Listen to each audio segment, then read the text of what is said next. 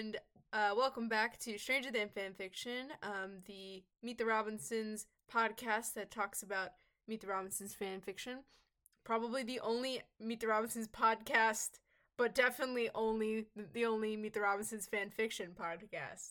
I actually We are here to checked- fulfill all your niche needs. Yeah, yeah, for all of you in that very tiny niche, we got you. So, Yeah. um we are here to talk about a new fic like we do every week, but like uh, so actually let me back up a bit. So on our end, we have been nonstop reading Team Future for the past couple weeks. Uh, but we decided So happy order- to not be reading Team Future I today. know we're taking a break.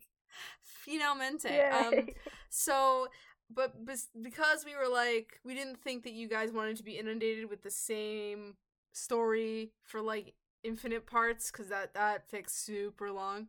Um, yeah, just to spice things up so we decided we would for you. yes, we would splice in um some other fics in the meantime, um just just to like you know give yourselves a little breather. Um, so yeah, that's what we're doing. And um, this time we have chosen to do. I I want to say one of the weirdest fics I I think I've read so far. Like Yeah, like this. it's up there. Yeah, it's it's. We decided to choose one that neither of us have read, and I, I we chose one that's like real out there. So uh, strap in, folks. Uh, this fic is uh, Detective by Mr. Herp Derp. Def- Defective. oh, defective. Whoops. That's it's a very Yes, that is a very important different. letter change. That is a very different letter change. Yeah. Yes, but the Yeah. fic is defective, as in not working properly by Mhm. Mr. Herp Derp. Um, Yeah, and other other than the username, this fic I would say it's like really apparent that it's not. It's it's by a man. Yeah, I'm just gonna say it's really obvious. yeah. Um. yeah. Also, wait, did we forget to introduce ourselves? Oh, we did. We we did we did we we were so excited to get into the fic. We totally forgot to let the audience know who we Yeah, are. We were too eager. Sorry. Let's. We are um, the angel and the devil on either side of your, floating above either of your shoulders. That's all you need to know. Yes. Uh, but it, but really, my name is Alyssa. Uh, I also go by the Rational Dove or your local bird. You know, pick pick whichever. Um, and I am also joined by my lovely co-host. Irene, aka the the Robinson way of life, the Yeah. only way of life that is valid. Damn. Every other one is invalid, not valid. Damn. Eh. Guess I can't be a bird anymore. You can be a you can be one of those birds that hang around the Robinson house and they have fezzes on their head. Oh, yay! That'll be me then. Maybe I should change my icon to that for like April Fool's Day or something. That would be a fun time. Ooh, that would be cute. You know the birds with fezzes. Um, they show up in the movie, but they were Mhm. also originally there in the book too.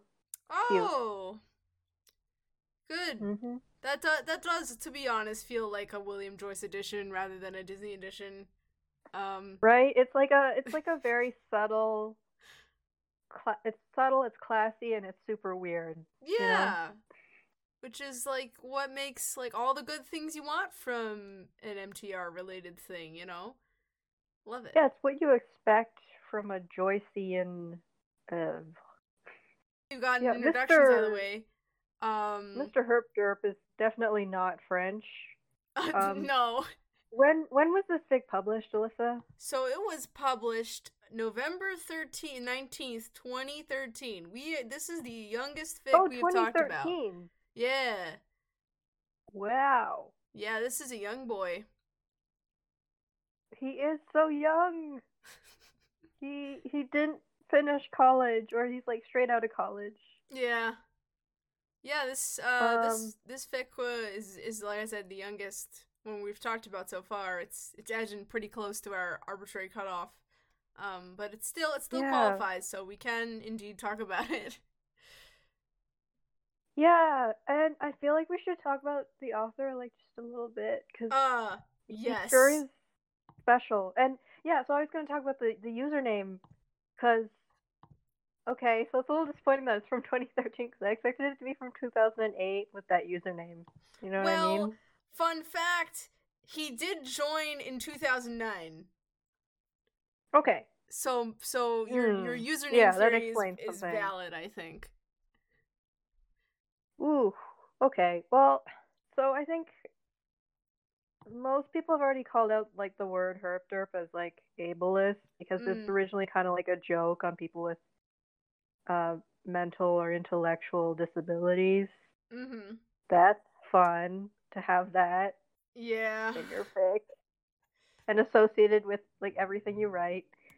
And then you go to this person's profile and they have like um they have a nice guy manifesto. It's a nice guy copy pasta.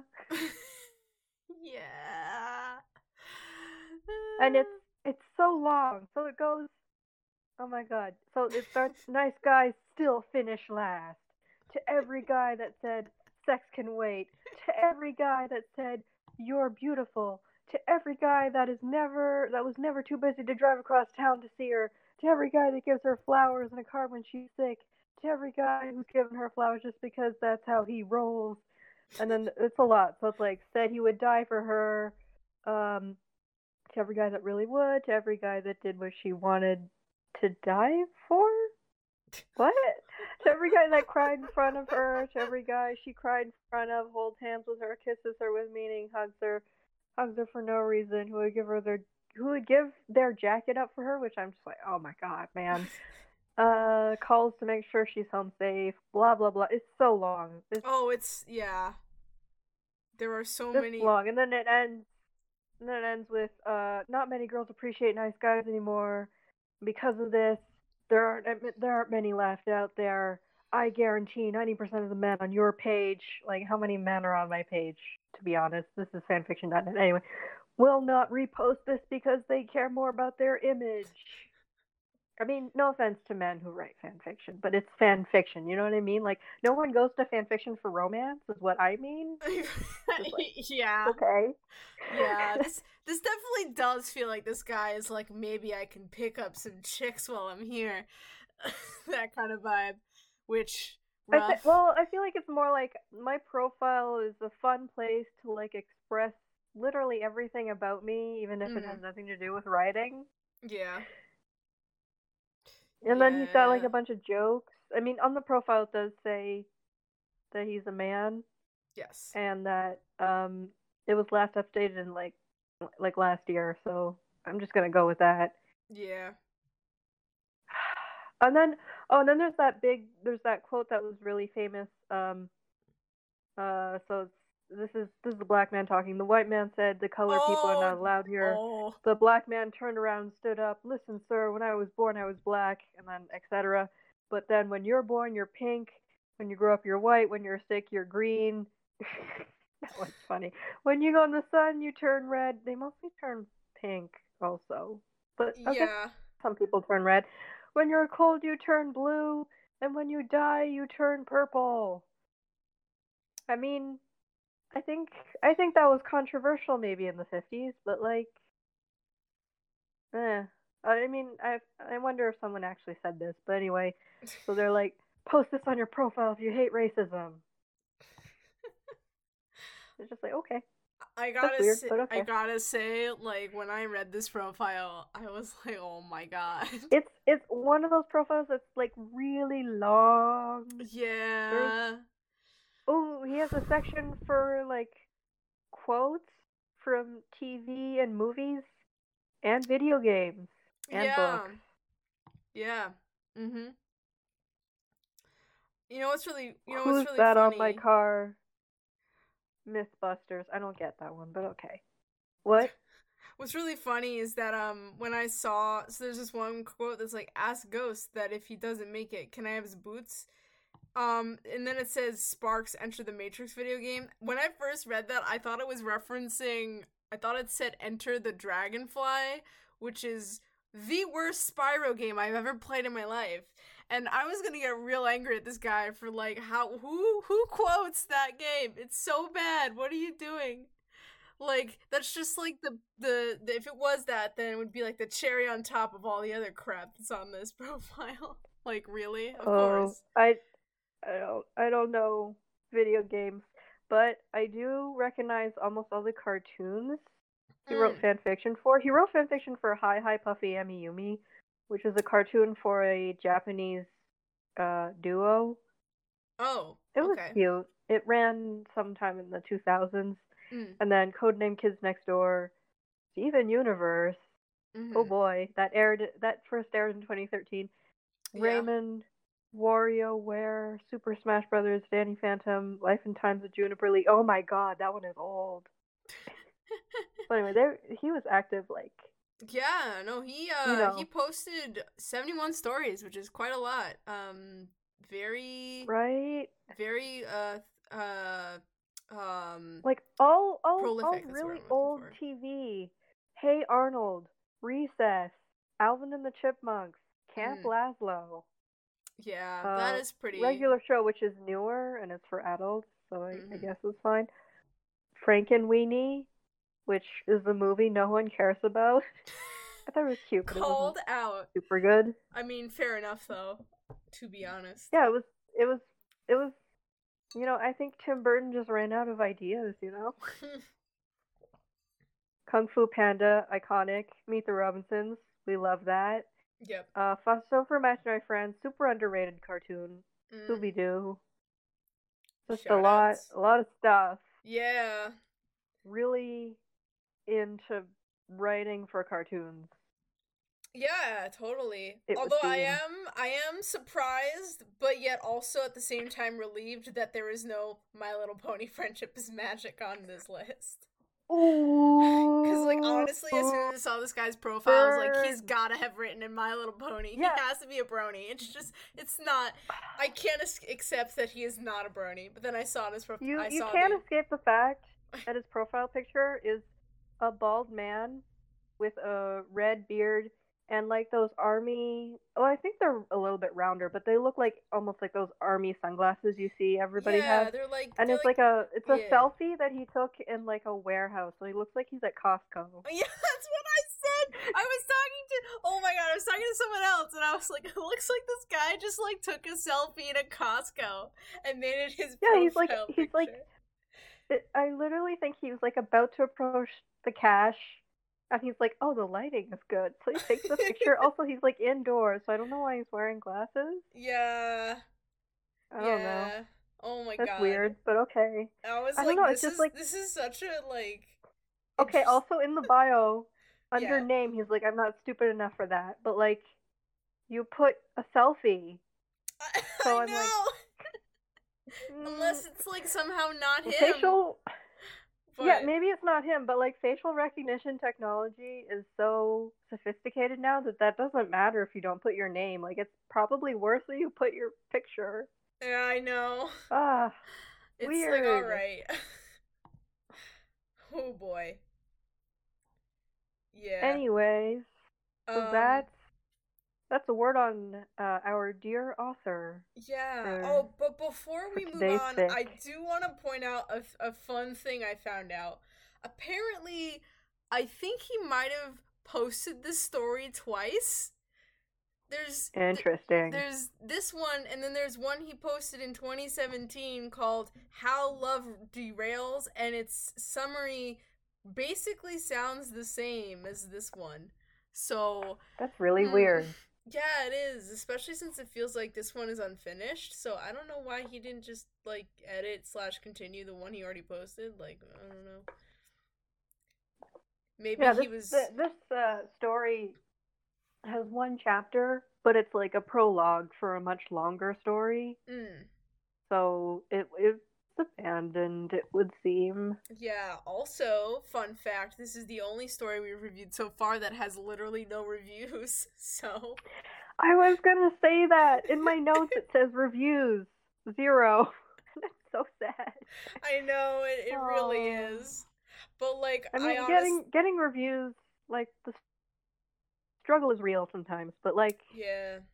I, it it makes sense because ninety percent of this fic doesn't feature the Robinsons, Yeah. and it's like it's very serious.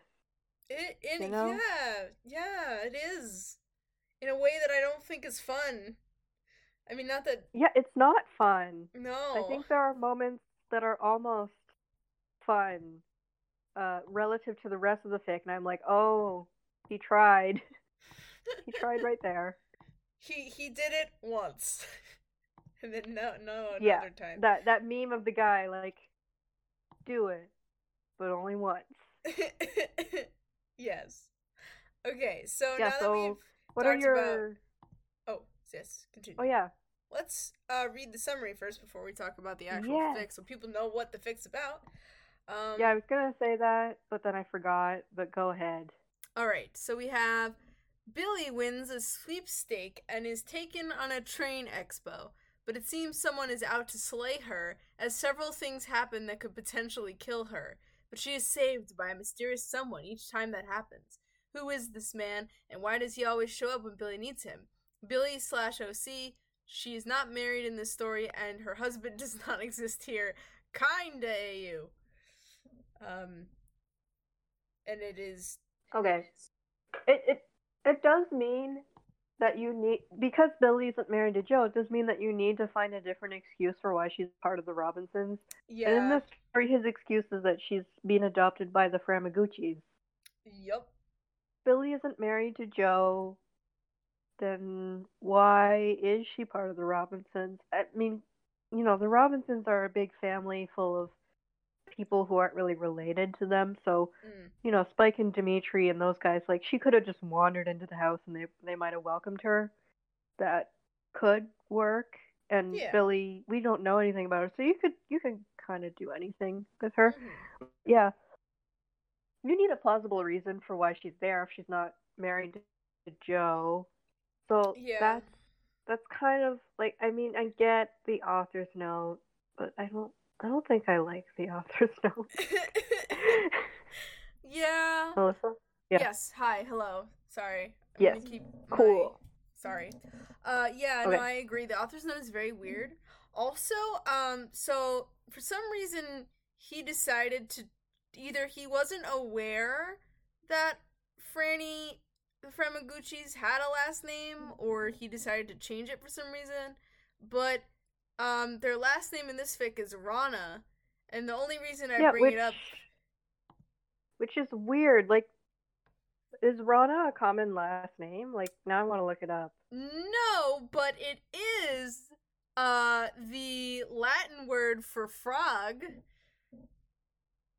Oh, Uh yeah. cute. In classification terms, like in the binomial classification for frogs, ran rana is the genus for frogs, I want to say. Ooh, okay, so I looked it up, family name And something. It is Arab. It is Arabic, and it means eye-catching, stemming from the word yarnu, meaning to gaze at longingly.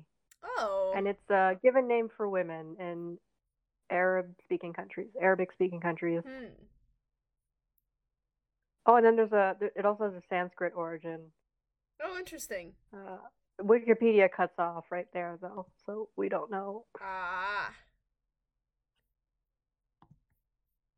So okay, I also did a quick a quick uh, double check on my Rana is frog thing, and it is not the Latin word for all frogs, but it Rana is the um the name for a specific like group of frogs. So it is frog Okay. related. I was not wrong about Cool. that. That's nice. Cool. Yeah, so let us read um, his author's note. So he says, I'm aware Billie's married in the movie, but I still wanted to make the story happen, so I'm changing that. So that guy that she's married to in the movie is not her husband in the story, nor does he exist. It's an alternate universe, and that's the only change. I think the movie would have done fine without him anyway. that's Rough. that's interesting. At least I didn't kill him off. hmm Also, not only do I theorize that Billie is adopted, but I'm making up her maiden name. She took on Art and Franny's last name when she was adopted, Rana. So, okay, two things. Um, this person doesn't seem to remember that Gaston exists. Yeah, he doesn't. I had that in my notes. like, where's Gaston? And second- he- And second, um, I think this guy might have something against fat people. Yeah, I was gonna say that too. Oh my god. Yeah, it's weird. And here he's like, the movie would have done fine without him. At least I didn't kill him off. And I'm like, I mean, there's a Meet the Robinsons has a ton of minor characters Mm-hmm. that aren't super essential to the plot, and Joe is one of those characters. He doesn't really speak a lot, so like, yeah, if he wasn't in the movie, um, they would just find an, another reason for Lewis to have his PB and J crisis. Yeah. But- so like in that sense, he's not essential, but it's just it just feels like a weird thing to say because it's like there are so many other non-essential characters, you know. yeah, I mean, Like I, I, don't get it. I don't I get mean- it. It's weird. It's a weird way to say what you mean. Yeah. It's just weird. Yeah, because I mean, arguably Billie is a useless character for going in terms of her plot Right? relevance. Because I mean, arguably she's more useless than uh, than Joe because she doesn't do anything necessarily that further furthers the plot in the way that Joe's crisis does. So. Yeah, I mean they they included her because she's she's there in the book, Yeah. but she's she's there uh, as a nameless person, I think, in the book. But Mm. like, come on. Yeah, yeah, and as we get into this story, the whole like uh, that's the first part where it's like like maybe this guy is something against fat people, and then when we get into the story, the two villainous Yeah, slash yeah, just- antagonistic characters. Just reading that, just reading that, I wouldn't say that he has something against fat people, but it's just kind of like bizarre. Yeah. But as you read the story, he makes he makes like a joke about how these fat guys probably ate too much dessert, and I'm like, Yeah. okay, I guess this character sucks. But it's like, yeah, all of the villains are quote heavy set, so I'm just like, what? Yeah. Yeah, which is like real rough. Um and Oh, it's kind of weird. is so weird. Yeah. for so many reasons. Like, Yeah, okay, I think I feel like normally I would wait to say this later, but why does David get a video game system in his room? you Why? know, that's a good question. A That's question, like a huge question I have. Yeah. I'm, they're scientists, you know, like, and they don't seem like the type who want to pamper this character. They they're they're really giving him the bare essentials because he's just a servant to them. Yeah. But they also give him a video game system and like a good mattress, and I'm like, why? Yeah, I mean, yeah, which is weird. Like, I guess, I mean, like, if they wanted, if they wanted to, like, go the route of, like, trying to convince someone to stay with you by giving them luxuries and, like, that kind of stuff. yeah, that I could see. Like, you could hold, you could, like, make that your angle, but it kind of contradicts how Mhm. this, the rest of the, uh, bad guys are, like, um characterized like they don't seem to Yeah. think about controlling this man in those terms so it kind of like Yeah. begs the question so, why Yeah. To so to rewind, what happens at the beginning um, is that there's this nameless person who wakes up and they have no memory. They have no autobiographical memory, yes but their brain still functions properly, and it- their brain still functions as an adult. Um, which I think usually that's like a just like a brain damage condition. You, I think it's really hard to induce forgetting autobiographical memory yeah because Mhm. uh, I've I've read one too many like books on CIA experimentation in Mhm. um this is what they call it, okay? This is what they call it. They call it mind control. I would not have called it that because no one no one can take it seriously. But they use like Right. various like drugs and stuff to in- basically what they wanted. They thought like some kind of truth serum. Mhm. So they thought both a truth serum and then also a torture system. And yeah uh, basically they're able to like like totally strip people if they if they like uh, isolate them and they strip them of all like sensory uh of all sensory access. Like just you know, they're like not only isolated from the world, but they're isolated from their senses. Mm-hmm. So they those people got like permanent brain damage. They would like act. They would regress basically, Oh god. and then uh, they never they never got their perfect truth serum though. They Yeah. did they did get a torture method out of it. rough. Oh, that's lovely. Yeah. Um, I mean, to be like, well, like it makes sense to me that they didn't find that just because, you know, mind control is very difficult in the sense that every brain's different and the brain's very malleable hmm m- uh Mhm. part of the body, so it's not like it's a machine that can respond in ways that you expect all the time. So, um, Yeah, they cited their experiment. Uh, they cited the motivation for their experiment because they suspected that Middle Eastern militaries were developing mind control, so they were developing strategies to counteract it. mm, But they they they knew that the Middle Eastern militaries weren't actually doing that. They just that was just an excuse. yeah, It's crazy. Um, Yeah, anyway, I bring that up. I bring that up just because that's kind of the tone of the story. It's like an action movie. Yeah, yeah. Yep. I would agree Yep. with that. Um so yeah, so yeah, the and um and actually while we're on the topic of the guy waking up and he doesn't have any memories, um Yeah. I wanted to talk about amnesia as a plot device Yeah. briefly. So Take it away, Alyssa. like I don't now amnesia is a really popular plot device. Like you see it in every single type of media, whether it's fantasy, like all genres most a lot of genres have it. Different genres have it. Um different like formats have it. It's hmm you know, it's it's a thing that can happen pretty much in any story. And um hmm it, it's and like a lot of times like you can use it in a realistic setting um and a lot, sometimes you can use it in a more fantastical setting. But anyway um obviously most realistic settings when they do amnesia tend to play very fast and loose with how amnesia actually works. Because like when someone suffers from amnesia it's pretty much brain damage and like the way amnesia affects things um basically the real the real problem with as far as accuracy and amnesia go is like typically the amnesia like is more used so that the character doesn't know information they should um Mhm. and what that information is varies even though like am the way amnesia would work would not be so specific it's typ- typically more general and affects how you Right, memories or what yeah Because, like I said, this guy lost only his autobiographical memory. Mm. Every other memory seems to be intact. yeah and i um, mean Like memory of his life, I mean. Yes. Yeah.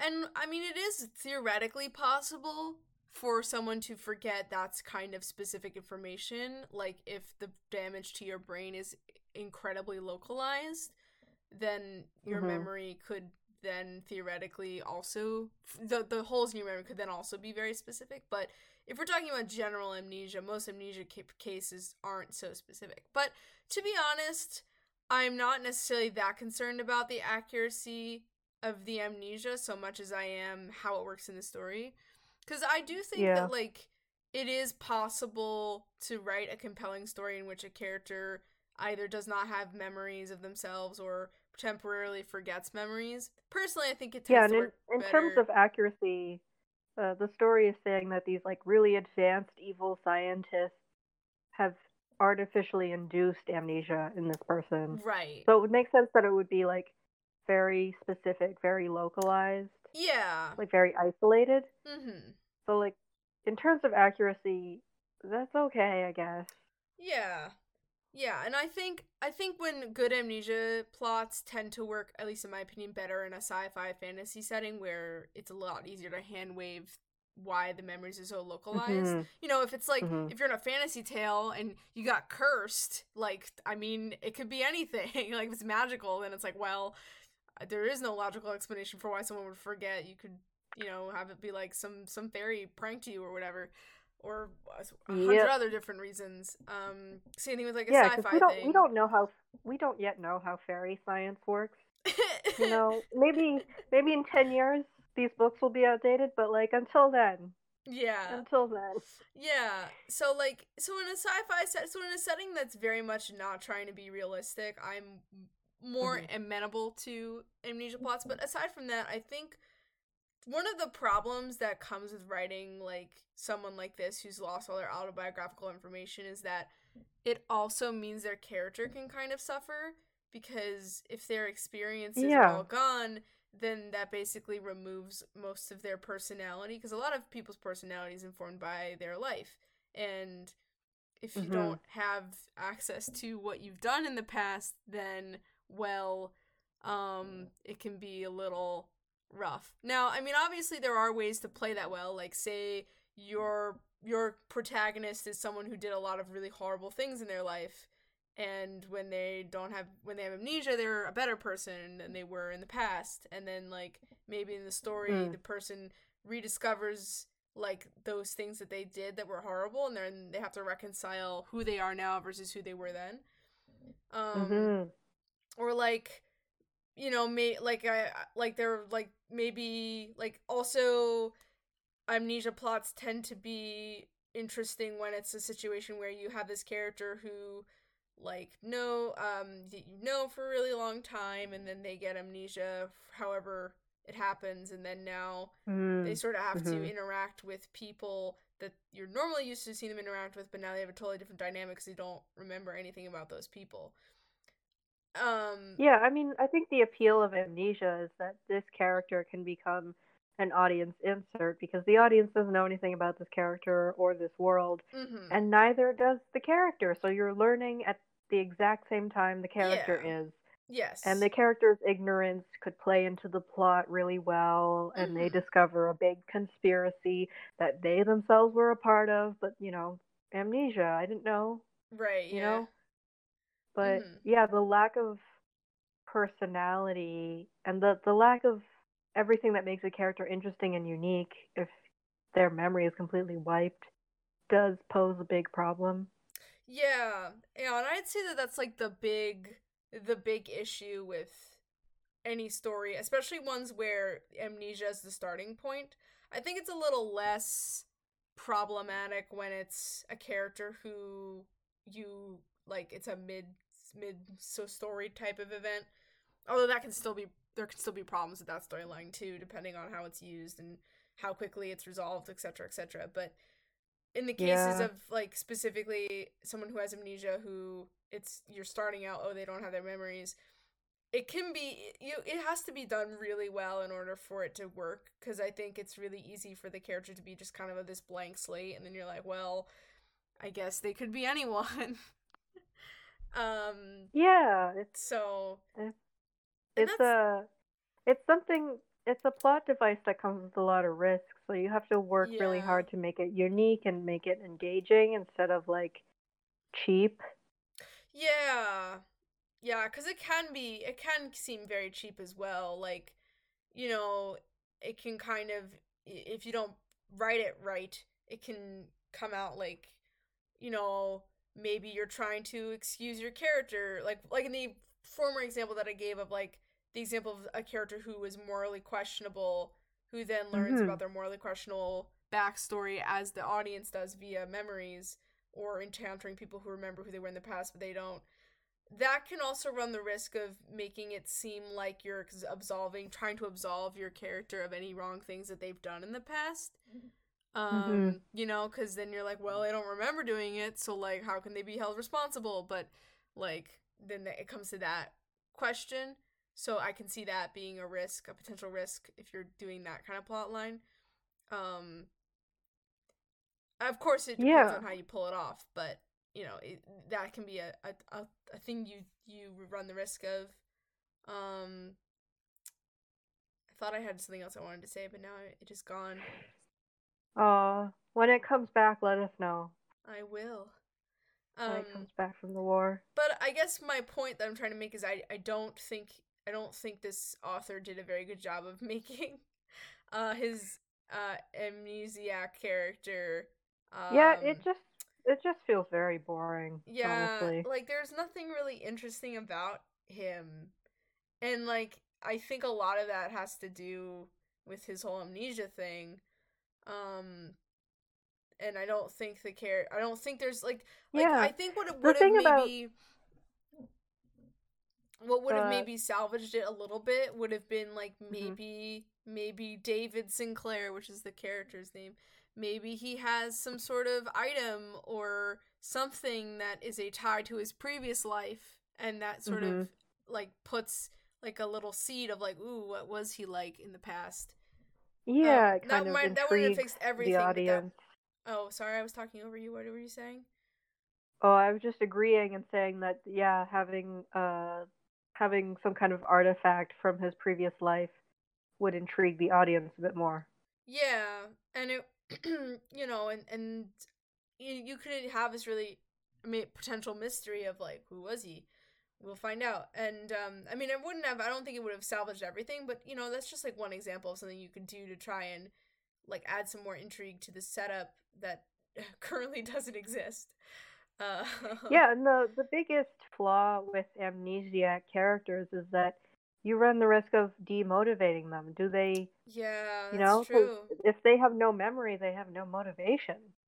Yeah, they they, have no they don't negative really have memories. a past. of stuff they want to avoid. They have no positive memories of stuff they're seeking out. Yeah. They have no relationships. They have like no problems in their life because they just can't remember. Yeah, it's Unless their their yeah. motivation is to remember, which that that could be hit or miss.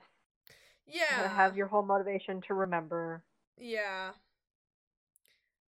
Yeah, yeah. Like I like I said, it's it's definitely a thing that can and I, I think that's part of the reason why m- most stories I think that do end up having an amnesia thing is typically like a Mhm. very one and done one episode side plot kind of adventure where it's like like more of like a what if scenario for like a brief Mm. moment um Yeah.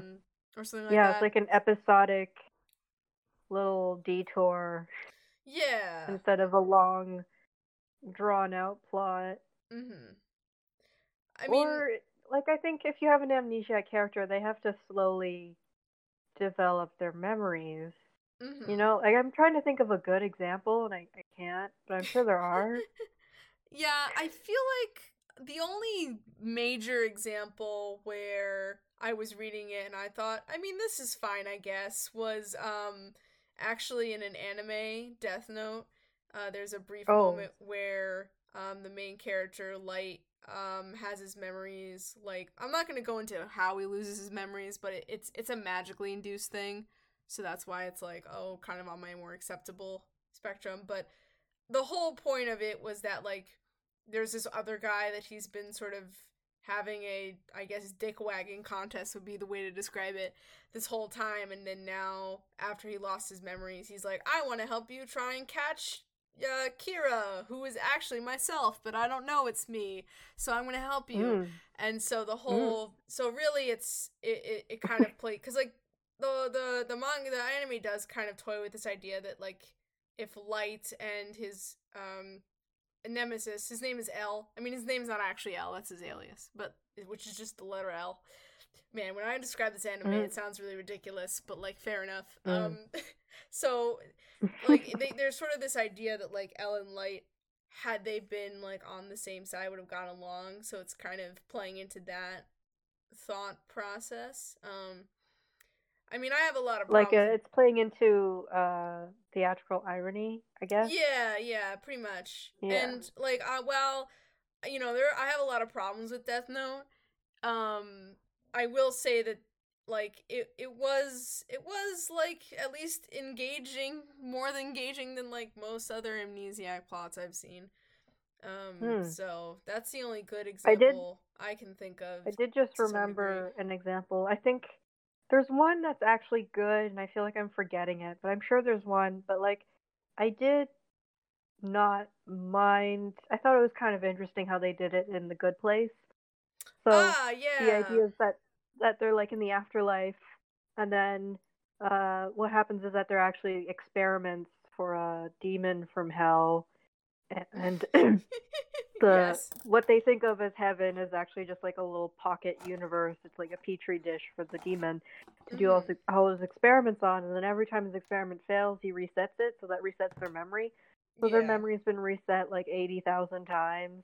Yeah. and I guess it's kind of a, a treatise on like uh alternate universes and human Mhm. behavior and morality and stuff. Yeah. But I will I will be honest, my interest in the good place, it like peaks after like the third episode and then it just kind of drops near the beginning of like season 2. And it's like sludge and then and then it gets better for like a little bit and then the end is weird. Mm. So I actually have not seen the end of The Good Place yet. I've I've seen all the way up to season three. I have not seen season four yet, but hmm. Yeah, I Well, I, I think- would agree. I think it's one of those shows where it's up to you whether or not it's worth whether or not it's worth it. mm, For me, it's like a it's just a nice comfort show that sometimes it's good, but mm, sometimes it's like oh like when they when they're on the train to go to hell. yeah, That's when I started. I think that's when I really just started to get bored with it, and I'm like Mm. I can't watch it. Even when I rewatch it, I'm like some episodes are much easier to watch, and then you hit the, the train to hell, and I'm like eh. Yeah. I think that's a fair assessment. Um, But yeah, it's one of those things where it's like uh, lovers who find themselves over and over again. Ooh, ooh, ooh, ooh! I just remembered a good memory loss ooh, story. The one is the like it's like my all-time favorite. Oh shit! It's Eternal Sunshine of the Spotless Mind, oh hey! a movie where you Yeah. yeah you pay a service and they're gonna erase your memory, and yeah. When Yeah. so people get their memory erased when they experience bad stuff. Obviously, like why would you pay pay to erase a good memory? But- mhm, uh, these protags both get the memory of each other erased after they break up mhm. and then they get back together but they still have they still have like repressed memories of their old relationship Mm. because what they what they experience is like low key brain damage Oh jeez. and then and then there's like all this drama about like all the different memories that people have erased Mm. I don't know. I don't want to spoil it because I love this movie so much, but it's. I feel like that's a good example of a memory loss plot. Yeah, I I actually have also I've never seen Eternal Spot Sunshine Spotless Line, but I've heard a lot of good things about it. And Yeah. yeah, I think I think knowing the premise, I would agree that that's a really good way to use amnesia and memory loss as like a really good plot device and also a way to explore the themes. Because I think what makes that movie stand out is because I know even without watching, it, I know that its major theme is about the way that memory defines us as people and how it shapes our experiences. So it makes sense that Mhm. like when you make the whole theme that then you know tampering with memories then becomes a lot more interesting than just the plot device. Yeah, and it kind of zones in on the relationship of these two specific people, and it Mhm. kind of asks like, can this relationship succeed the second time around? You know, if they've erased each other's memories, Yeah. well, they're you know you know what I mean. yeah. But yeah, Yeah. and visually it's really cool because the Clementine played by Kate Winslet, uh, Mm. she dyes her hair throughout the movie, and that's a, that's because the the movie shows all the memories in reverse. So Mhm. the hair dye is is a way for you to figure out like what timeline we're in, oh, that's really cool. fun. That's a Yeah. cool visual visual cue. I like it. Yeah, it's really cool, and and it's like because she lost her memory, she goes through like the exact same cycle of hair. Oh, there you go. like this she picks the same hair colors anyway um back to our regularly scheduled program Mhm. Yeah.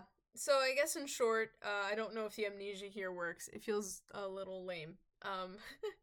yeah yeah so the idea is that these scientists have erased this man's autobiographical memory mhm. in order to control him as their like assassin slave and he's also um he's also like bionic yeah. So he's like perfect, and the the science does not check out on that. But you know, whatever. No, the the thing that actually made me laugh out loud was the idea that like we were trying to sus- I, I forget exactly how they said it, but they're like we were trying to resuscitate you and keep you like alive, but the the medicine cost too much, so we just turned you into an android. And I was like, how how is medically Nice. like fixing him more expensive than turning him into an android. I don't understand. Like even even considering the way that my the healthcare in the US works, like I just I don't I don't understand how that would work. Like like like is this like I, I I almost thought like is he is is this like some sort of I was giving the author too much credit at one point. I was like, is is this like some sort of tongue in cheek like joke about the US healthcare system about like, man, would it probably would cost more money to like cure him than to make him into an android her her. But I don't know if the author is that sophisticated, so like I might be giving. Yeah, I'm not credit. sure. I mean, considering the tone, I, am like, I feel like that's a little I'm too not satirical. sure. I think for this I. I, I have not spotted like a single piece of like irony in this story. No. No, so I'm not sure is- about that. The only It's- irony that exists is the fact that the main CEO of this evil company thing, whatever, hmm is named Mr. Goodman. That's the only irony I saw. Oh, that's kind of funny, almost. Yeah, it's like a. It's. I think it's worth a hearty chuckle. And like uh oh, there's that show called Utopia that I binged watched, and the they hire assassins, and the assassins bring out their guns in these um, what do they call those? Those bags that are long. Duffel bag. Uh, It's a yellow duffel bag, and it's Mhm. designed with a black strap, so it's bright yellow, and there's a black strap. And when the bag is set down on the floor, it looks like a big smiley face. So I thought that was cool. but um, yeah, it's got that kind of tone. So yeah, basically, this guy is being forced into assassinhood, and then um, th- there are also previous generations of robot assassins that they've developed. One is a hot lady. Yeah, I am. And then I there's- was. Then there are a bunch of other ones. Yeah. And then and then we cut to Billie having breakfast basically and then Wilbur's like, Billie, I signed you up for this train competition. And Billie's like, Oh my god, Wilbur, this is the best thing that you have ever done for me. And then Neil is like, Good job, son. yeah. That interaction then- was so funny to me. I also love And then how Billie the won. And this is all done behind her back, and I'm like, okay. yeah, there's that. And then that's that's how the story ends. She like packs to go to this train conference yeah. thingamajigger. I also love how the the company that runs it is just called Trains Inc. like Yeah. like is it Why like the not? advocacy group for all trains? I'm so curious. I love it. And then, oh, and then when they're singing "Happy Birthday," they just say "Happy Birthday" to you, like three times. I don't actually know. this is the birthday song. Never mind. But it looks weird when it's written down. yeah, it Uh, does. Yeah. Um, but yeah, like I think I think also I gotta love the way I one of the things I wrote down in my notes was like I Mr. Goodman is such a like failure of a villain. Like he's just like telling telling the telling David that like who he is and like yeah, he's he's telling David thing. everything. yeah, and I'm like I'm like don't you want to try and play some of those cards close to your chest, Mr. Goodman? Like I feel like some Like- of this information is stuff that David doesn't necessarily need to know.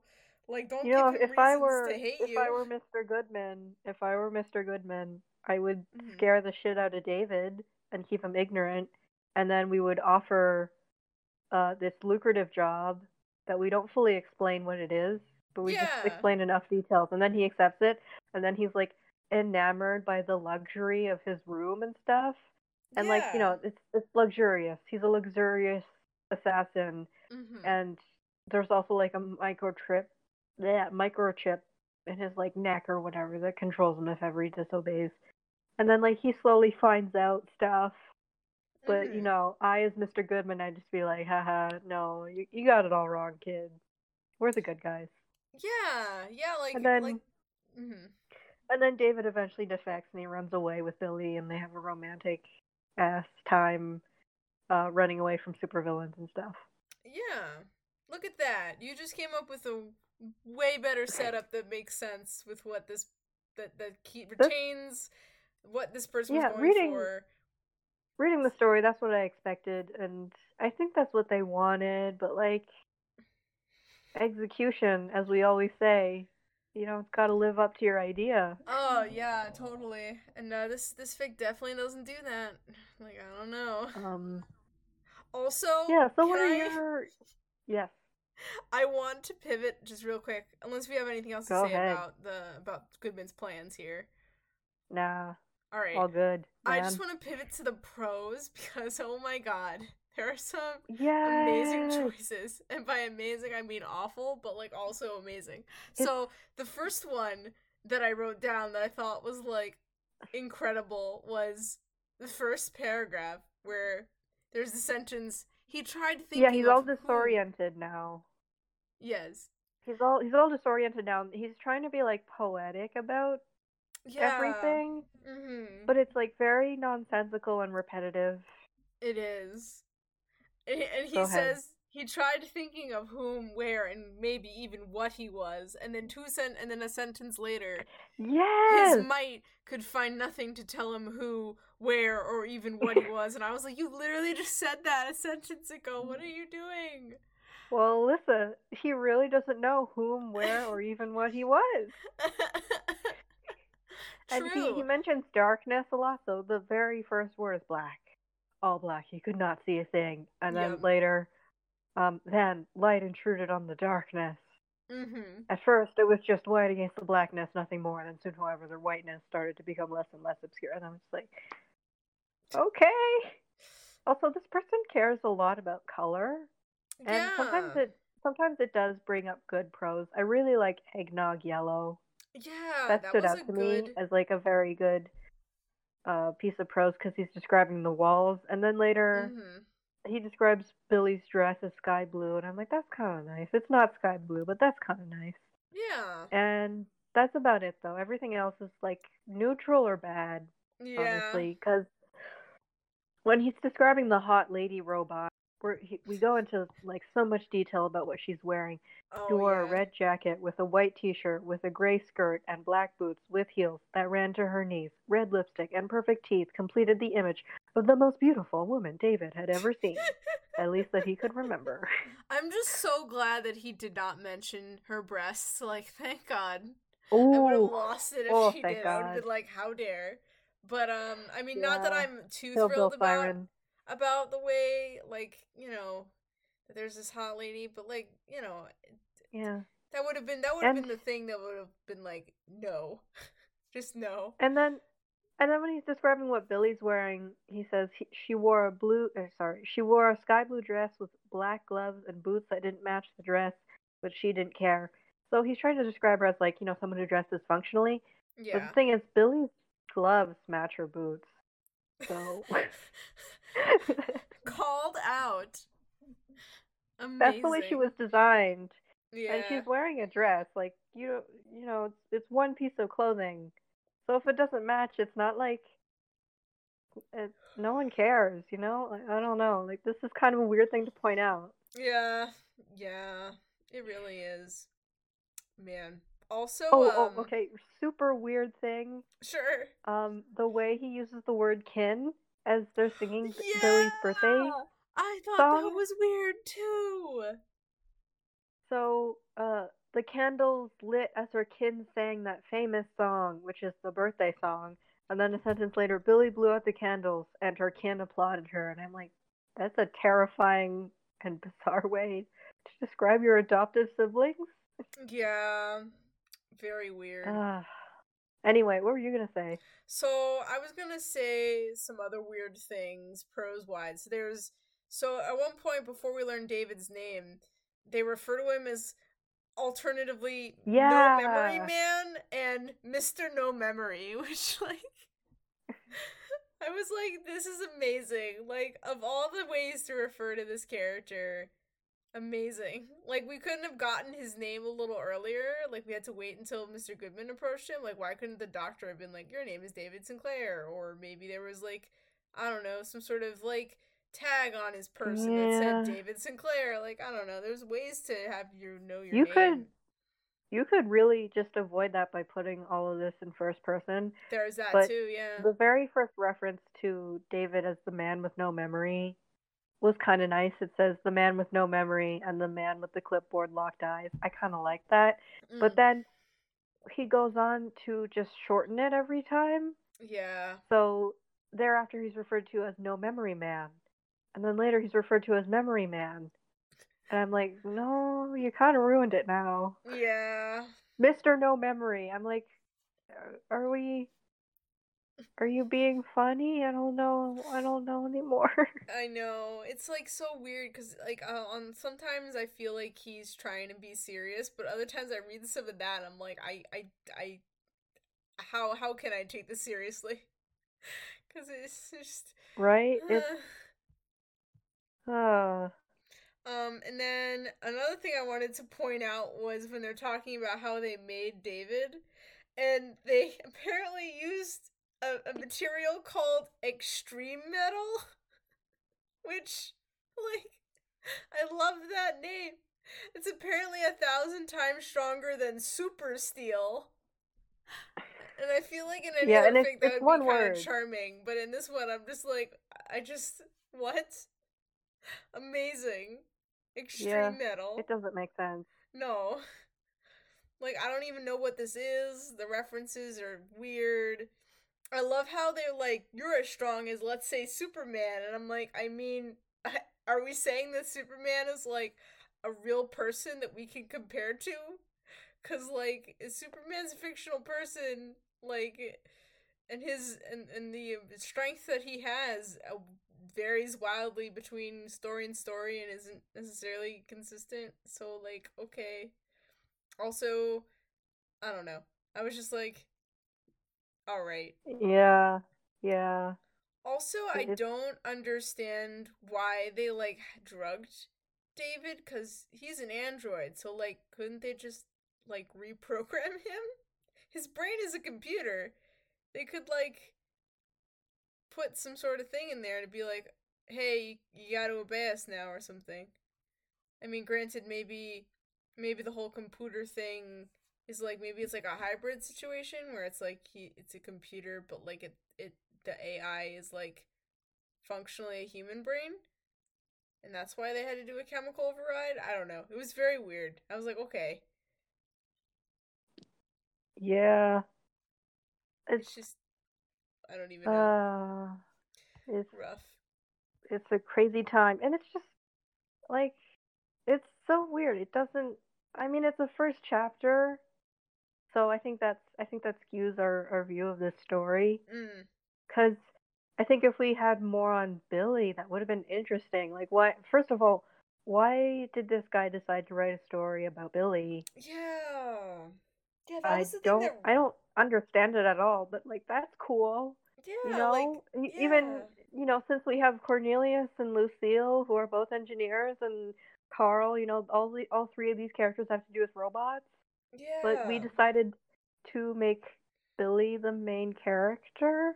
Yeah, it's it's really interesting, and that's part of the reason why I wanted to read this book. I was like, I gotta know, like, how does, what does this person, well, how will this person characterize Billie? Like, what will, what what draws this author to this person, and how will he make, how will Billie and his OC interact? You know, like I was very interested in that, but uh, we didn't get far. Uh, they didn't write enough for us to to get that. So I feel kind of robbed. I'm like, instead, I'm here reading this exposition about this robot man and how he's a robot and now he's an assassin and uh, boy howdy. Yeah, I mean it's it's it's like uh, I I don't know. It's it's like a setup for taking Billie on some kind of Mhm. action-packed adventure. But if since this is all we have, it's just like, well, this this is like really unsatisfying.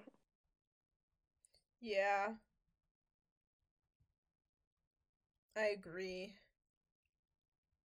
It's like just Yeah, it's just so unfortunate. And I think the fact that there is that there are no reviews of this fic kind of speaks to that disinterest cuz like I think I don't think this is the kind of thing that a lot of the fanfic authors or readers like in the fandom that we know are interested in. I think I think if if the premise were different or if this like fic or this chapter I mean was more focused on Billie, we might have had like a some more traffic or would have grabbed more interest, but the way it is now it's just kind of lame in a way that I think doesn't appeal to many people. So Yeah, it's. I mean, first of all, I don't think. I, I feel like people are open to really liking Billie. And uh, I think Mhm. one person in my poll said that they liked Billie, but they said that they liked Billie and Gaston. So I don't know if mm, they li- would like Billie by herself quite as much. right. But, you know, also, you know, it's more likely to see in an alternate universe where Billie marries Gaston. Yeah. Everybody seems to like that a lot better. Yeah. Yeah. Yeah. And that's all based on one Yeah. interaction they have in the movie. So Yeah. I sometimes think, that one interaction's I all think you people need. really love. I really think it's part of the enemies to lovers thing because they they are Mm. not enemies, but they're competitors. Yes, they're they are opposed to some degree. Yeah, and that's I don't know. That's the energy that people really want in a romance, Mm. and like I can see how that's fun, but mhm. like most of the time it's done in a very superficial way, and I'm just like, you guys like that? Yeah. Yeah, like I will Yeah. agree that like Enemies to Lovers does kind of have a very immediate and easy trajectory and it kind of automatically kind of has the conflict baked into it, you know? Um but uh yeah, it can be hard to pull off to make it fun, especially since it's such a well-trodden trope, you know. Um but anyway, so Yeah. Uh, is there anything What? else you wanted to say about this fic? Oh, actually, I, I wanted to shout out some more quotes that I wrote down and I was like, had a reaction to, mostly negative, so don't get your hopes up. Um, the one was uh with the description of the of the Maria, the sexy the sexy lady. He describes her as Mhm. skinny as a rail, but not in an unhealthy way. And I'm just like, yeah, know, I'm I'm really questioning this author's view on body types yeah, because the way he describes bodies is like universally bad. yeah. Yeah, Oh, like like here weird. is. There's like the whole weird fat shaming, not fat shaming, but like I guess fat. I don't know how I would describe it. I guess fat phobia, but like the the fact that he makes yeah, all the all fat the shaming because he's Yeah. like the only way you could be this fat is if you eat too much dessert. yeah, there's that, and like all the all the evil people are fat or heavy set or described in that way. So it's kind of like, and meanwhile, the sexy character is very very skinny. So it's kind of like, obviously, this author has this sort of opinion of like, you know, dynamic of like fat people equals bad, skinny equals good, yeah. way. And also the and also And like then somehow it's the assumption that like if if if we were to describe a woman as skinny, we would start to question if they were skinny in an unhealthy way, yeah, which is just strange. it you is know, very strange. it's a little strange. yeah. And okay, one of the weirdest parts of this fic is when so Mr. Goodman is just like spilling all the beans right now Oh, that David is a robot. Yep. like all of them. And then um, he even mentions like unprompted. I will add unprompted. He mentions you can even get a woman pregnant and she will birth a normal baby, so you're not a robot. Yeah, I noticed that too. Why would you say that to your robot assassin? Like, are you expecting him to like bone a bunch of people and wanted him to know? By the way, uh, you should uh It really reminds a- me of remember to um, wear condoms. Starts bringing out sex. yeah, it really reminds me of there. in yeah in Ex Machina. Uh, oh, I forgot the guy. I forgot the characters' names, but there's Mhm. there's the there's the blonde intern guy who uh you see in a lot of Harry Potter movies, and then there's the Mhm. other guy who's like pale skin black, and Oh, okay. he's like he's like the inventor guy, and Mhm. he's like I think he's a little bit drunk, but he's he's bragging about his robots, Mm. and I think Caleb, the blonde guy, just what's the other guy's name? Anyway, the blonde guy just realized that uh, all the other guys, like servants slash silent girlfriends, like it's it, it's a creepy movie sometimes if you think about it too much. But anyway, all every every other human he sees in, in the mansion is a robot except for that guy. So except for the inventor, everyone's a robot. Oh. And he's just like, "Oh damn, she's a robot." And he's like, "Yeah, you can dance with her." And then he like whispers, "You can even have sex with her. All of the parts work." oh my god, I- that is so creepy. and I'm like, Yeah, I mean it was well done because that was the intention of being creepy. But Mm. here, it's like, what? I know. I, I feel like I feel like what he wanted to say was like genetically he's still human. Yeah. at this point he says that you will birth a normal baby, and that, I think that's the idea. yeah. But like, the also the way he talks about women in this fic, there there aren't that many women, no. but all of them, ooh, oh yeah. you can even get a woman pregnant. Like that's a weird. That's that's just kind of like an objectifying way to describe Yeah, just like process of procreation. Yeah, if you replace that with just have a child, then it's automatically like it Yeah, gets you can have a human baby. to That's bring. you know you're genetically human enough to still have a human baby. I think that's another way to put it, but I would still not even include that because that's just weird. Uh, yeah. Yes, I agree with that too. But like, but I do also Buy me dinner like, first. it's Too just- much it- information. Yeah, it's it's weirdly it's it's weird. It's just yeah, it's weird. It is weird. Yeah. Um, and then the Yeah. last the last weird sentence that I wanted to point out was this one where there's like a scanner to like Dave is going to his room and he has to like it's like an eyeball scan, but he describes it as like as a retina scan type of machine, and he describes Uh-huh. the retina machine as placing his blue eyeball in front of the scanner. And I was just like, you know, the way this was worded, it sounds like David is taking his eyeball out of his socket and placing it on the scanner. And then As you do, Alyssa. As you do when you're a Which, cyborg I mean- robot. yeah, which I was like, I mean, he is a robot, so he could he do that? I don't know.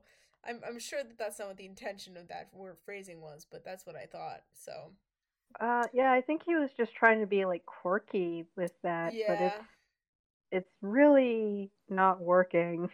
mm-hmm. I agree. Yeah. I Also, agree. I don't know. so I find it kind of like kind of strange that Carl packs for Billie. Oh yeah, that It's not the strangest thing, but at the very end, uh, Billie's like getting ready to go like Mhm. immediately to the train convention, and Carl had already packed for her. Oh, So that's there you nice go. of him. Yeah. Carl looking Okay, okay. Here's another sentence hmm that's like definitely trying to be quirky, but I think it's weird. A spike woven in by genetics, as he's describing Wilbur's hair. Yeah, that is re- that is a weird way to describe the fact that his describe his cowlick. Yeah. Yeah, yeah. Ooh. Well, I don't know if I have anything else I wanted to say about this story.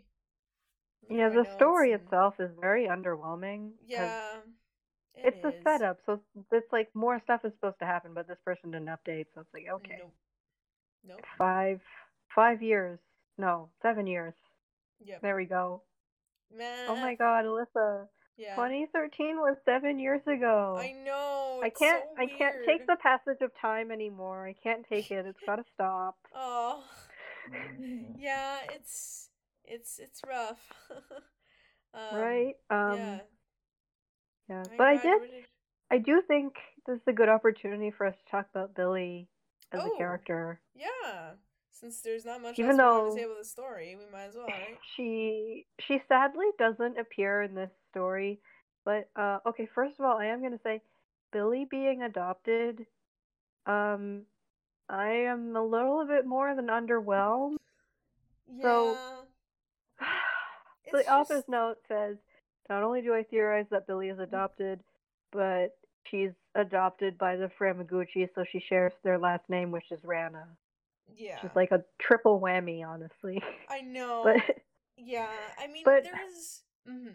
Oh well, Yeah, if you're finishing. but we we haven't yet gotten into this, no. but the fandom is really intrigued by adoption stories yeah. to the point where they're like, this character is adopted, this character is adopted, that character is adopted. If you look under your seat, you'll see adoption papers. like, Um, yeah. eh, it's it's just like like they watch the movie and then they don't have any other new ideas. Yeah. Like, Adoption and kidnapping are their only ideas. oh, kidnapping. and stealing the time machine. That too. Sometimes both at the same time. Usually um, it's like all three of them, honestly. Yeah. Yeah, like it is very interesting to see that cuz I don't think any other I mean, I've been trying to read like while we're doing this podcast, while even though I'm not reading as much MTR fanfic at the moment, um I'm trying to read fanfic from other sources, from other media, just so that I like can Mm. get a better idea of like what is out there in the grander world of fanfiction. And I have Mm. to say, I don't really see adoption as a plotline come up too often. The only time I see it come up is like if it's like a a married couple, typically like a same sex couple, or one that can't have like phys like Yeah, it's blood children. yeah, because No, people pretty much only think about to it. adoption. Yeah, but like Pre- people it's pretty much like- only think about adoption when they can't have kids yeah through the the good old through good old uh yeah.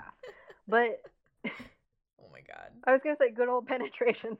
Oh, Anyway. well, there you go. That's also a way to do That's it. That's the word I was looking for. Um, Hey. Yeah, this is this is rated R. Anyway,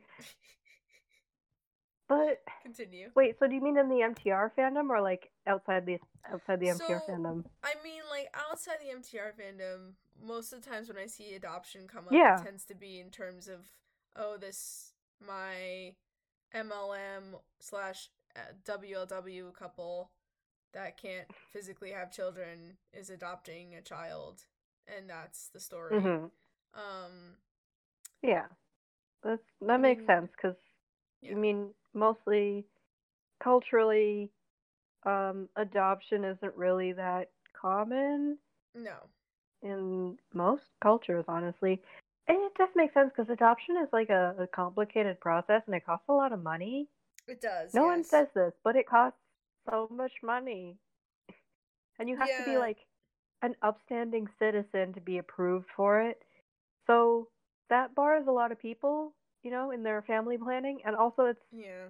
it's just like simpler in every single way if you want to have a kid to just bang it out, bang one out if you can. Bang one out. But if you if you can't, then that is when adoption is like a thing. It's like, oh, fun backup plan, you guys. yeah, yeah, But yeah, and um, yeah, it's, it's it makes sense because MTR is all about adoption, but like, it just kind of doesn't mean anything anymore. When people keep going, oh, what if this character is adopted? What if this character is adopted? And then whenever there's no C, Yeah. they're like adopted, and I'm like, uh, stop. yeah like like maybe maybe if you were writing like a fantasy story where you had like let's say it was like a a different like i'm just thinking because i know that there are some like like maybe you had a uh you wrote some sort of culture or species or whatever like an alien Mhm. species where like adoption was common or like they didn't reproduce sexually so it then like necessitates like this act of like choosing children as opposed to like creating them? Um hmm you know maybe that would make sense as to why like there's a lot of people adopting but if you are like like even in mtr's universe i would imagine adoption is still not very common um hmm and so therefore it just Yeah, doesn't because it's really. it's in our universe, so it's like Yeah, you know, it's just yeah, it's not something that is at the cultural forefront. And mhm. there's also a lot of stigma around adoption. I think it's kind of going away a little bit, yeah, but there there used to be like a lot. Like you would you would automatically just like hide the fact that this kid wasn't biologically related to everybody else. oh yeah, definitely. It was like a I dirty can't remember even. why, but it was just Um, like I, it was just like you know the, it's outside the purity of marriage. yeah, It's not, you know, it's not your it's not your legacy.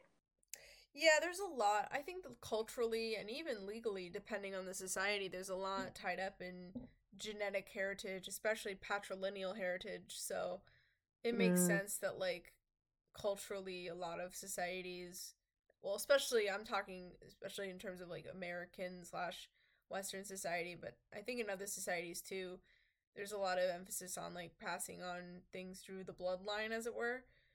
And yeah you know, when you have when you adopt, you sort of break that cycle. So in a society that values patrilineal blood, it's like blood uh blood lineage, then it's like yeah. then adoption becomes a lot more of a of sort of outside Oh, the norm type of thing. and I would say that something that a lot of uh, prospective parents prefer is to have a quote like a clean slate, even though, you know, babies aren't really a clean slate. They have your genes. So, Yeah. but the people we w- culturally we assume that like babies are like pure and you know since they have no memory and blah Right. blah blah you know they're they're literally unadulterated quote because they are babies and they are not adults Mm. and uh in the movie as lewis said he mentions how hard it is for teenagers to get adopted and i think that's a big reason why because people want a clean slate when they have a kid. Otherwise they feel like it's like babysitting somebody else's kid like it doesn't feel like it's theirs. It doesn't feel like it's their parenting journey. You know i don't know i think it's like a whole thing about identity and ownership. You know how how much can you influence this person Mm. uh if they're if they're like fresh out of the womb versus if they're fresh out of the womb. Fresh your out of the child womb fresh out of the womb. Hot came out today. oh they're all warm and bloody perfect two pounds two pounds anybody uh, oh my god. yeah so babies fresh out of the womb versus babies that are like i don't know they're like i mean when you're two you're not a baby anymore but you know what i mean Yeah, No. no. the older you are the less pure you are because you've been influenced by out the outside world and it's like i think part of it is that uh parents want to leave like an impact on their kid and they want their kid to reflect them and it's Mhm. just kind of messed up like it's not it's not viewed as like you caring for something else and you interacting and building a relationship Yeah. with another person it's like your child has to be an extension of you which Yeah. is creepy Yeah, it is really creepy. And it it kind of like invalidates the child's individuality too in a lot of ways. yeah Um, and oh another thing i wanted to say but Mhm. we're going to move on from adoption soon but like last thing sure. is that in my experience a lot of people like to talk about biological parents as real parents Mm. which is a thing Yeah, that's kind of sad because like you know, parents are the, your real parents or whoever you want your real parents to be in some ways. yeah i mean like it's it's it's assuming that your relationship with them is kind of inauthentic because you don't have that shared genetics Mm. but i don't know what what i always say is biological parents and adoptive parents if you need to make that distinction Oh yeah. but yeah, that's just a pet peeve of mine anyway Mm. unless you had more to say about adoption Um, not necessarily. You know, I mean, in terms of like the MTR fandom in, in particular, I think it would be. I do think it's a little repetitive and unfortunate that, like, I mean, I don't think there's every story that has adoption in it in the MTR fandom is invalid, but Um, Mhm. Sometimes it feels like it's just kind of done as like a cool character quirk and not necessarily a back background that is explored. You know? Yeah, it's really annoying, and also because in the movie, that Lewis offers to adopt Goob because he has the mentality of a child, but Yeah. that doesn't mean that you can adopt like every adult that you consider family or that you should. And also, again, I think people are underestimating how complicated adoption is. Oh yeah, like there's just like mountains of paperwork, and it takes like a couple years. But yeah. You know, if if you're motivated, you can do it. But like Goob was in a very specific situation, but that doesn't translate to every adult character, you know? Like No. I don't get why Spike and Dimitri would be adopted. I don't get why like all these other characters would be adopted. Yeah. And like And in need- Billie's case, sorry, yeah. And like in the case of adults, like adoption is kind of unnecessary because once you're an adult, Yeah, you don't doesn't need really- it. You don't need parents if you're an adult necessarily. Uh, But like, you know, From a legal standpoint, you can just like live wherever you want when you turn 18, so it does not matter. yeah, basically, Yeah. I like would agree with it, it becomes it becomes a legal issue if if you want to be in the care of someone who isn't like your family Mm, or maybe even like a distant family member then you have to go through you're a minor but like you're an adult like who cares? Yeah. some people some people will do it anyway for like the symbolism. Mm, it really means a lot to them but like it yeah. doesn't and in billie's case i don't really get it like how does she, like you can't just casually say oh billie's adopted by the framaguccis i'm just like how does this how did this happen? I'm like the lady with the mask in front of her face yeah. like Yeah, it- how how does she know the framaguccis was she adopted by them as a child or like did this happen later in life like what Yeah, know, there's just a lot of it's got to like, make sense Yeah, there's a lot of explanation that needs to happen for for that backstory to make sense. Because as it stands Mhm. now, um, her backstory is like like nothing appreciably different has happened to Billie now that all these changes have happened to her backstory, which even though they probably would change, um, but they just Mhm. haven't. Yeah, I think the big reason why the story was disappointing is because it doesn't focus on Billie. I mean, hmm it may have potentially if if what's his face continued, Yeah, but like the the main point of intrigue for it for me was like, oh, it's a story that centers on Billie. We get to explore her character more, yeah. and now we don't. Nope. Hearts are broken. They basically. are. But yeah, what are your thoughts on Billie as a character? Um, I don't mean, know if I've. She's a minor character, but like, yeah, I don't know if I've you know. too many thoughts about her. Um, I haven't spent a lot of time thinking deeply about her. Um, I do think that she's definitely an interesting Robinson in the sense that she, you know, she's the only one, or well, not the only one, but like, she's she's you know she married into the family, so her Mhm. backstory is very open. So I think it's Mhm. um really there's a lot of different ways you could take her backstory or potentially flesh out her character. Um Mhm. you know her why she's interested in trains is always a big thing I want would want to know like is it a childhood thing is it like a thing she gained as an adult um Mhm. you know why does she like trains so much Yeah, I think that would be the number one question in everyone's mind. Yeah, cuz like I'm also I also really appreciate that like in this this is one of those rare movies where like the person who really likes trains is a woman cuz like liking trains or vehicles or anything in that kind Mhm. of category tends to be men. So it is interesting to see that trait being displayed by Yeah. a woman. Yeah, that is nice. I think trained trained specifically are like a stereotypical uh, special interest for autistic men and boys. Mm, yeah. I think I think that's a that's a stereotype in the cultural zeitgeist. Uh, Mhm. so it is it is nice to at least have uh, women be more interested in cars in the Robinson world. And thankfully, thankfully, thanks mostly to Cornelius, Billie is able to to live out her dream every day with her giant toy train. Yeah. yeah, and it is um I do find I do find her outfit really fun. Um and I I do think that she seems pretty um pretty weirdly enough she seems like kind of I always imagined her as kind of like an observing presence in the Robinsons' life. Like I don't imagine she gets involved in a lot of I mean maybe she gets involved in drama cuz like all families have drama between. Yeah, I feel well. I feel like uh, Wilbur's a drama magnet, right? yeah. Oh, yeah. He definitely is. And Gaston's a drama magnet. He's more of a disaster magnet. there you go. Um, just because of the whole canon thing, I think. Yeah. But in his his personality, he just seems like energetic, if a little impatient. Yeah.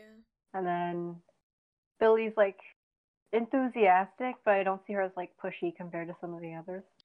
No. And some some behind the scenes fun facts, I guess, and these are stuff that didn't make it to the movie, and I wish they had.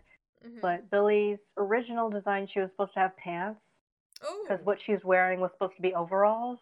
Ah, there you go. That makes sense. Because Yeah, train and instead it's overalls.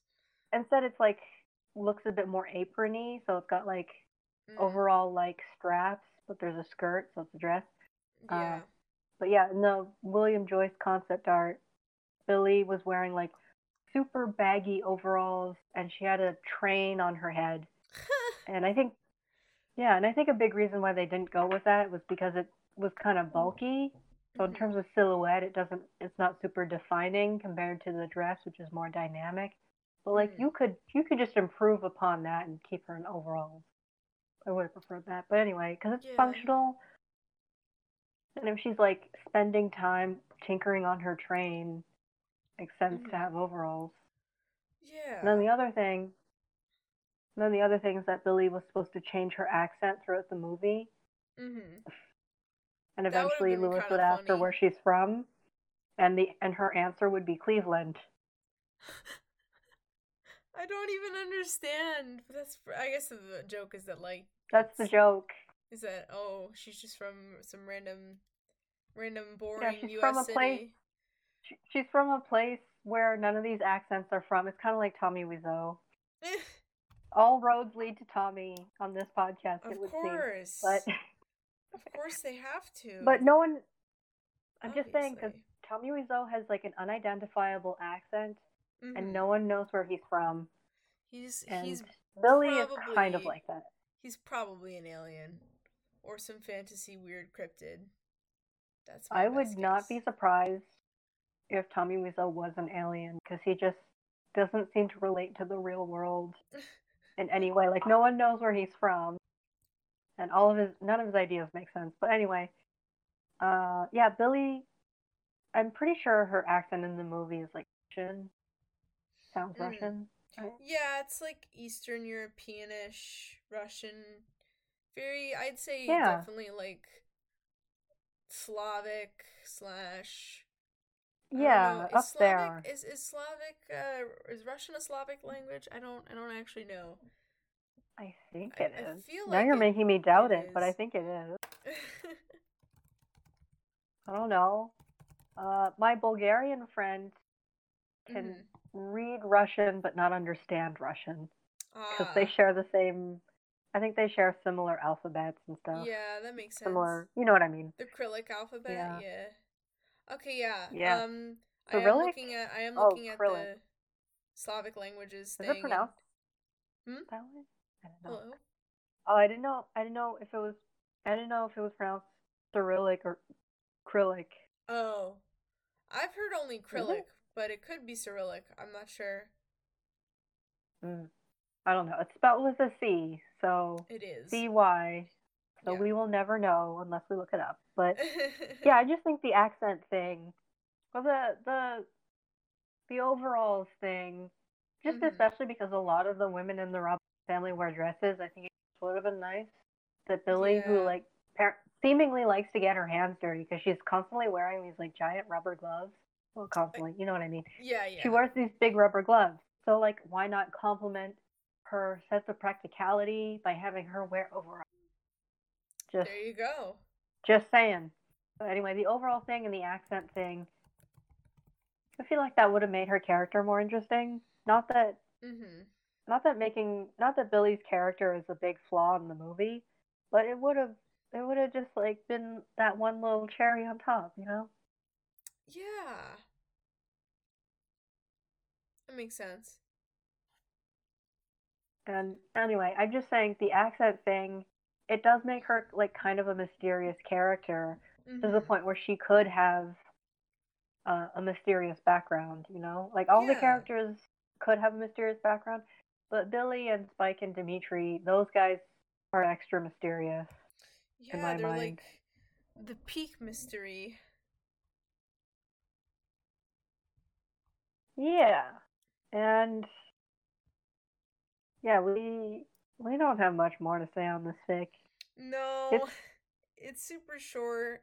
The intrigue is It's a puddle. it's it's hard to talk about it positively because it's just it doesn't give you much. It doesn't give you anything. No, there's like barely any. There's just not a lot here to like really pick apart. So we're just kind of talking about related, but um, not exactly on topic things. Yeah. So it's like, well, Yeah. So rough city. Um, yeah, but I, you know, I'm sure if I think about it uh, hard enough, I'll maybe come up with the Billie headcanon that I could share with the class. But for now, I am uh, Billie headcanonless. Um, mm, mhm. sad. I know it's very sad, and I, I don't mean to let everyone down, but Oh, Billie's just- also, mhm. just for reference, this author was 25.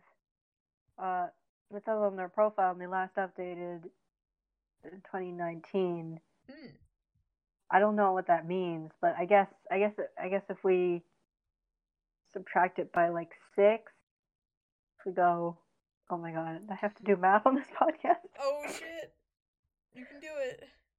So, anyway, he was 21, Mm. I think. No, he was 19. Goes the other way. He was 19, possibly. Uh, that at the youngest, he was 19 when he wrote the story. Yeah, he I was. think that's what that Yeah, means. he was. Uh, I think he's like a year older than me, so that checks out.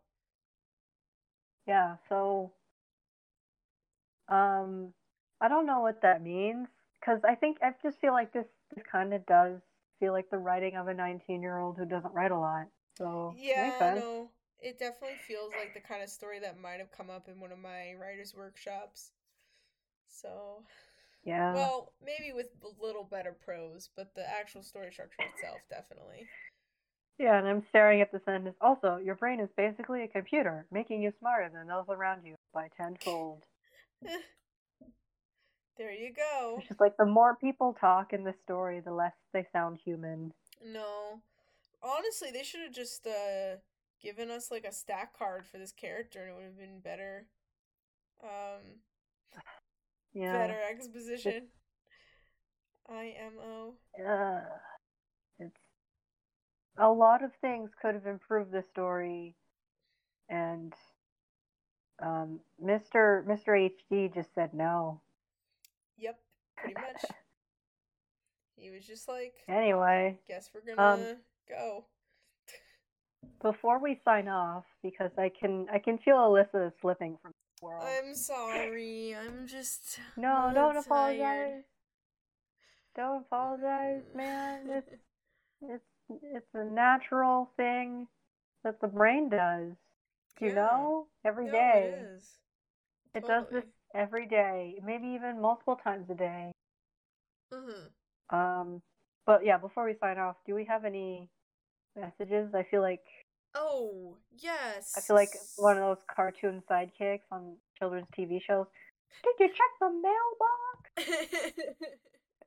so we don't have any on the actual Tumblr, although I will shout out Krypton Cat, who is our most recent subscriber. Thank you so much for subscribing, Krypton Cat. Um, I actually recognize On this Tumblr or on Anchor? uh Tumblr. Okay.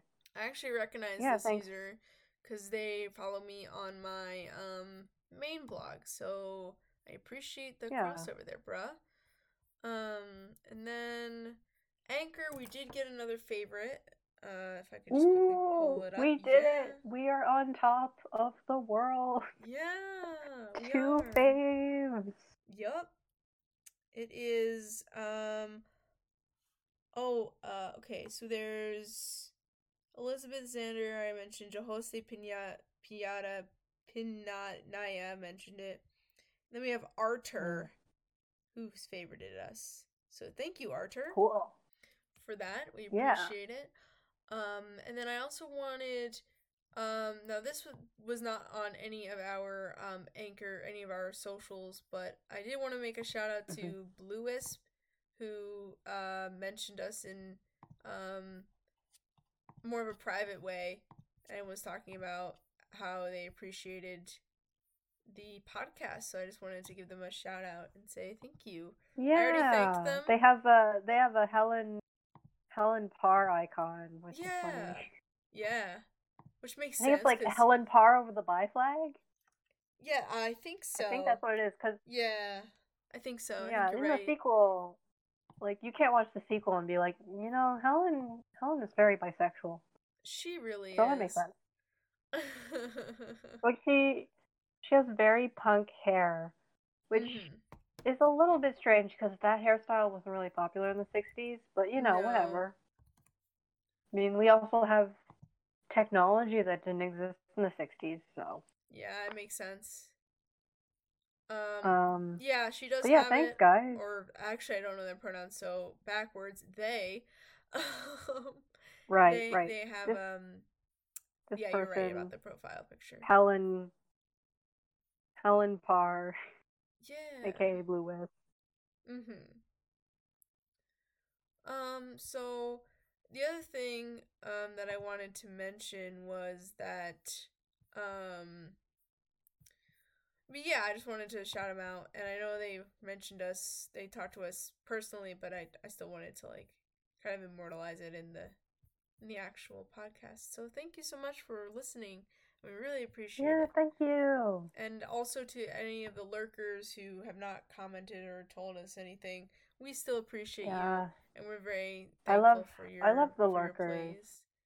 Yeah, this is this is a lurker friendly podcast. of course.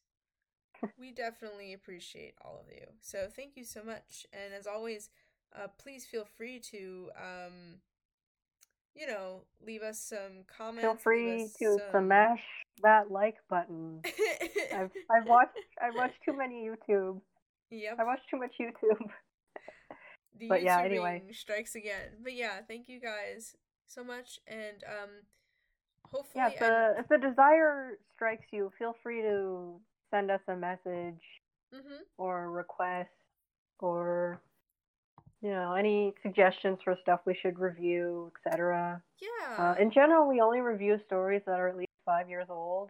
But if you send us your story, oh yeah, you know, yeah, and it's all bets are off. we will. Yeah. Uh, but just uh, for fair warning, if you do send us stuff, uh, basically the kinds Yeah, of we'll, comments we'll we be brutally honest with it. Yes, we won't. We Mhm. will Yeah. not. We will not. Um, we will not play nice. I Um, guess. We we will not have mercy on bad punctuation. You better. I.